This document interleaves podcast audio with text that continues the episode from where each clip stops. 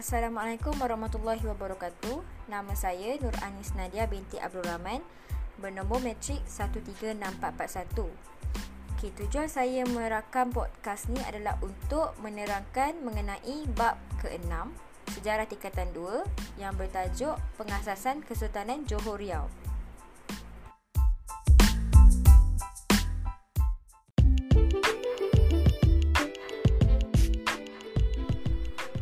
Bagi tajuk pengasasan Kesultanan Johor Riau ini, kita akan lihat kepada tiga subtopik kecil iaitu yang pertama mengenai pengenalan iaitu mengenai pengasasan Kesultanan Johor.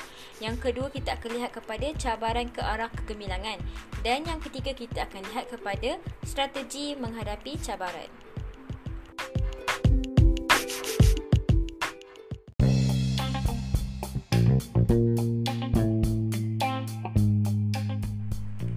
Bagi subtopik yang pertama iaitu pengenalan kepada pengasasan Kesultanan Johor Riau, kita perlu lihat kepada siapa yang mengasas kerajaan ini. Pengasasan kerajaan Kesultanan Johor Riau telah dimulakan ataupun telah diasaskan oleh Raja Ali iaitu putera kepada Sultan Mahmud Shah dan Tun Fatimah. Dan baginda juga telah menggunakan gelaran Sultan Alauddin Riayat Shah dan juga uh, bendahara Serina Radiraja juga telah dititahkan menghimpunkan rakyat untuk membuka negeri di pesisir Sungai Johor. Dan Kesultanan Johor Riau ini seperti saya telah nyatakan tadi, ia uh, uh, baginda merupakan putera kepada Sultan Mahmud Shah di mana kita sedia maklum bahawa Sultan Mahmud Shah merupakan Kesultanan Melayu Melaka dan secara tidak langsung Kesultanan Johor Riau ini juga merupakan waris kepada Kesultanan Melayu Melaka. Hal ini juga boleh dilihat, dilihat apabila kerajaan ini mewarisi sistem pemerintahan dan pentadbiran serta wilayah jajahan takluk dan naungan Kesultanan Melayu Melaka. Dan Kesultanan Johor Riau ini juga telah meneruskan tradisi kegemilangan dan keagungan kerajaan awal di alam Melayu. Seterusnya kita lihat kepada pusat pemerintahan uh, Kesultanan Johor Riau iaitu di Kota Kara Pekan Tua. Sultan Alauddin Rayat Shah ni telah membina pusat pemerintahan di Kota Kara, Pekan Tua pada tahun 1528. Kedudukan Kota Kara ini terletak berhampiran sungai yang lebar dan dalam memudahkan kapal untuk keluar masuk dan kawasan yang berbukit bukau di sekitar kota Kara juga menjadi benteng pertahanan daripada ancaman luar dan hal inilah yang telah menyebabkan baginda memilih kota Kara Pekan Tua di Pekan Tua ini sebagai pusat pemerintahan bagi Kesultanan Johor Riau. Seterusnya kita lihat pula kepada pusat pemerintahan Kesultanan Johor Riau yang seterusnya iaitu di kota Sayong, Sayong Pinang. Okey, hal ini kerana ke, mengapa ia telah berubah kerana selepas kota Kara di Pekan Tua tadi telah diserang dan dimusnahkan oleh Portugis pada tahun 1535 Sultan Alauddin Riyad Shah I tadi berundur dan membuka pusat pemerintahan yang baru di Kota Sayong. Hal ini kerana kawasan ini dilihat lebih selamat dan kerana kapal perang musuh suka melintasi sungai sempit. Seperti yang saya nyatakan tadi, uh, pemerintahan di Kota Karapan tu tadi mempunyai sungai yang lebar dan dalam yang memudahkan uh, untuk kapal keluar masuk. Namun disebabkan dia telah diserang dan dimusnahkan oleh Portugis, maka Sultan Alauddin memilih untuk membuat pusat pemerintahan baru iaitu di Kota Sayong kerana kawasan ini lebih kecil ataupun lebih uh, lebih selamat daripada kapal perang untuk melintasi sebab sungainya sempit. Namun, kita lihat pada tahun 1540, Sultan Alauddin Riyad Shah ni telah memindahkan pusat pemerintahan ke Kota Batu Johor Lama. Kawasan ini juga dikenali sebagai Tanjung Batu. Hal ini kerana kedudukan kedudukan uh, pusat pemerintahan Kota Batu Johor Lama ni lebih strategik di Sungai Johor yang lebar dan dalam dan dia telah memudahkan kemasukan kapal dagang.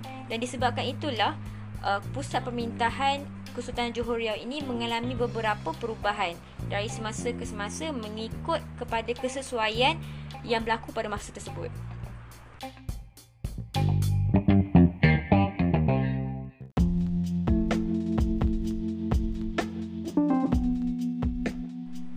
Seterusnya kita akan lihat kepada cabaran ke arah kegemilangan.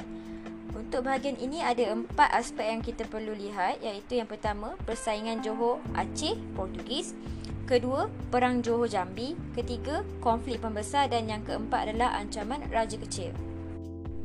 Bagi cabaran yang pertama iaitu persaingan antara Johor, Aceh dan Portugis.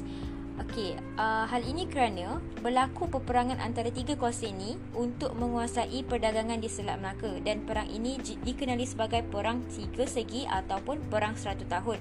Peperangan ini telah berakhir apabila Johor memberikan bantuan kepada Belanda untuk mengalahkan Portugis dan menguasai Melaka pada tahun 1641. Aceh pula mengalami kemerosotan selepas kemakatan Sultan Iskandar Thani.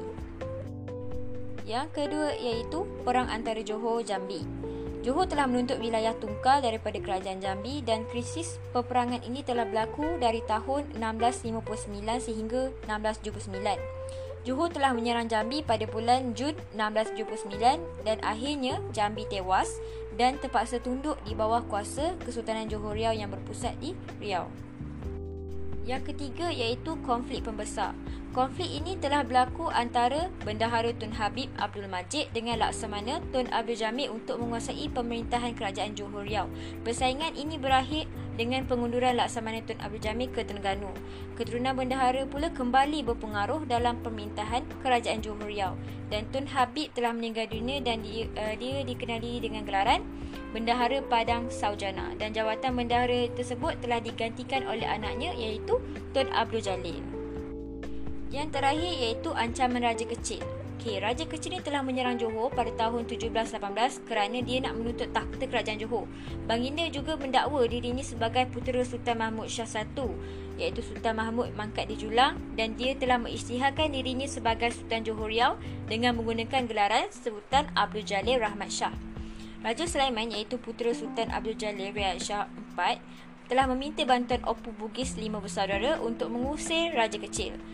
Raja Kecil telah dapat dikalahkan pada Oktober 1722 dan Raja Sulaiman telah ditabarkan sebagai Sultan Johor dengan menggunakan gelaran Sultan Sulaiman Badrul Alam Shah. Manakala Daim Marwah pula telah dilantik sebagai Yang di-Pertuan Muda atau Yang Tuan Muda Bugis yang pertama di Johor. Namun, cabaran yang dihadapi oleh Kesultanan Johor yang ini tidaklah menggugat kewibawaan pemerintahan dan kedaulatan Johor. Kecekalan dan kebijaksanaan para pemerintah ini menghadapi cabaran getih telah membawa Kesultanan Johor Riau ini ke arah kegemilangan. Kita seharusnya melihat contoh semangat juang yang tinggi ini untuk menghadapi segala cabaran demi mencapai kejayaan dan kecemerlangan pada masa hadapan.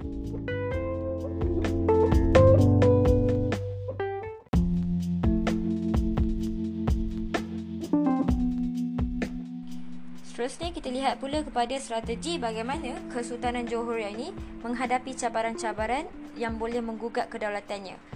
Kepimpinan Sultan Johor ini uh, telah menggunakan beberapa strategi antaranya iaitu pemindahan pusat pemerintahan, yang kedua dia membina kota pertahanan dan yang ketiga menjalinkan hubungan dengan Belanda. Okey, kita lihat pada poin yang pertama iaitu pemindahan pusat pemerintahan. Sebahagian besar pusat pemerintahan Kesultanan Johor ini terletak di sepanjang pesisir Sungai Johor.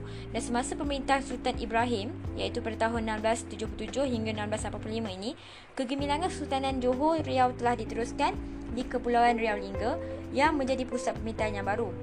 Pusat pemerintahannya juga sering berpindah disebabkan oleh keperluan strategi ketenteraan dan pertahanan serta muslihat mempertahankan diri daripada ancaman Portugis dan Aceh pada masa itu. Okay, yang kedua kita lihat iaitu membina kota pertahanan. Okey, kota pertahanan uh, yang dibina semasa pemerintahan Kesultanan Johor ini sering berubah mengikut lokasi pusat pemerintahan dan juga mempunyai bentuk serta ciri yang tersendiri. Sebagai contoh kita lihat iaitu Kota Kara. Kota Kara ini telah dibina semasa pengasasan kerajaan oleh Sultan Alauddin Riyad Shah I.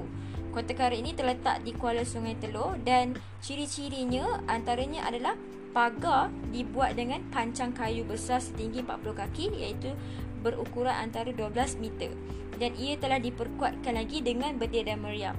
Hal ini kita jelas kita boleh tengok Kesultanan Johor Riau ini mempunyai dan bijak untuk mengatur strategi-strategi untuk menghadapi cabaran semasa pengasasan uh, Kesultanan Johor Riau ini kerana uh, mereka khawatir jika mereka ini akan diganggu dan juga akan diserang oleh kuasa-kuasa yang lebih besar seperti Portugis dan Aceh pada masa itu. Yang ketiga kita lihat bagaimana Kesultanan Johor ini telah mengatur strategi yang lebih bijak dengan menjalinkan hubungan dengan Belanda. Kita dapat lihat dasar-dasar berbaik dengan Belanda ini juga telah dilakukan sebagai strategi untuk menghadapi ancaman khususnya daripada Portugis di Melaka dan juga Aceh. Hubungan Johor Belanda ini juga telah bermula pada tahun 1602 apabila Belanda telah menawarkan bantuan kepada Sultan Alauddin Riyad Shah untuk melindungi Johor daripada serangan Portugis di Aceh. Dan perjanjian Johor Belanda ini juga telah ditandatangani pada 17 Mei 1606 antara Admiral Belanda iaitu Cornelis Metelief di Jongi dan juga dengan Sultan Alauddin Riyad Shah II iaitu di atas kapal Belanda yang bernama Orange. Belanda telah meminta bantuan Johor untuk menyerang Melaka dan Johor telah mengambil bahagian dalam perang Belanda Portugis dengan memberikan bantuan yang berikut contohnya membantu mengangkut peralatan perang, membuat tapak meriam, menggali parit kubur, menyekat musuh lari ke dalam hutan dan juga menaikkan semangat tentera-tentera Belanda. Johor juga perlu membantu Belanda mengepung dan menyerang Portugis di Melaka. Dan Portugis di Melaka telah berjaya ditewaskan pada tahun 1641.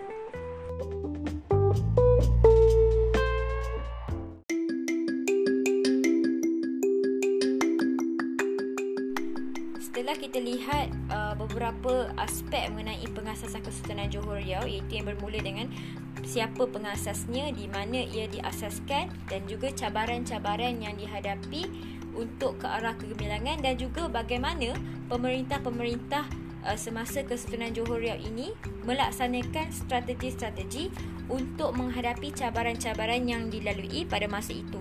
Justru itu, justru itu kita perlu lihat daripada aspek-aspek ini yang kita perlu terapkan dalam diri kita untuk menjadi seorang yang lebih berjaya pada masa akan datang.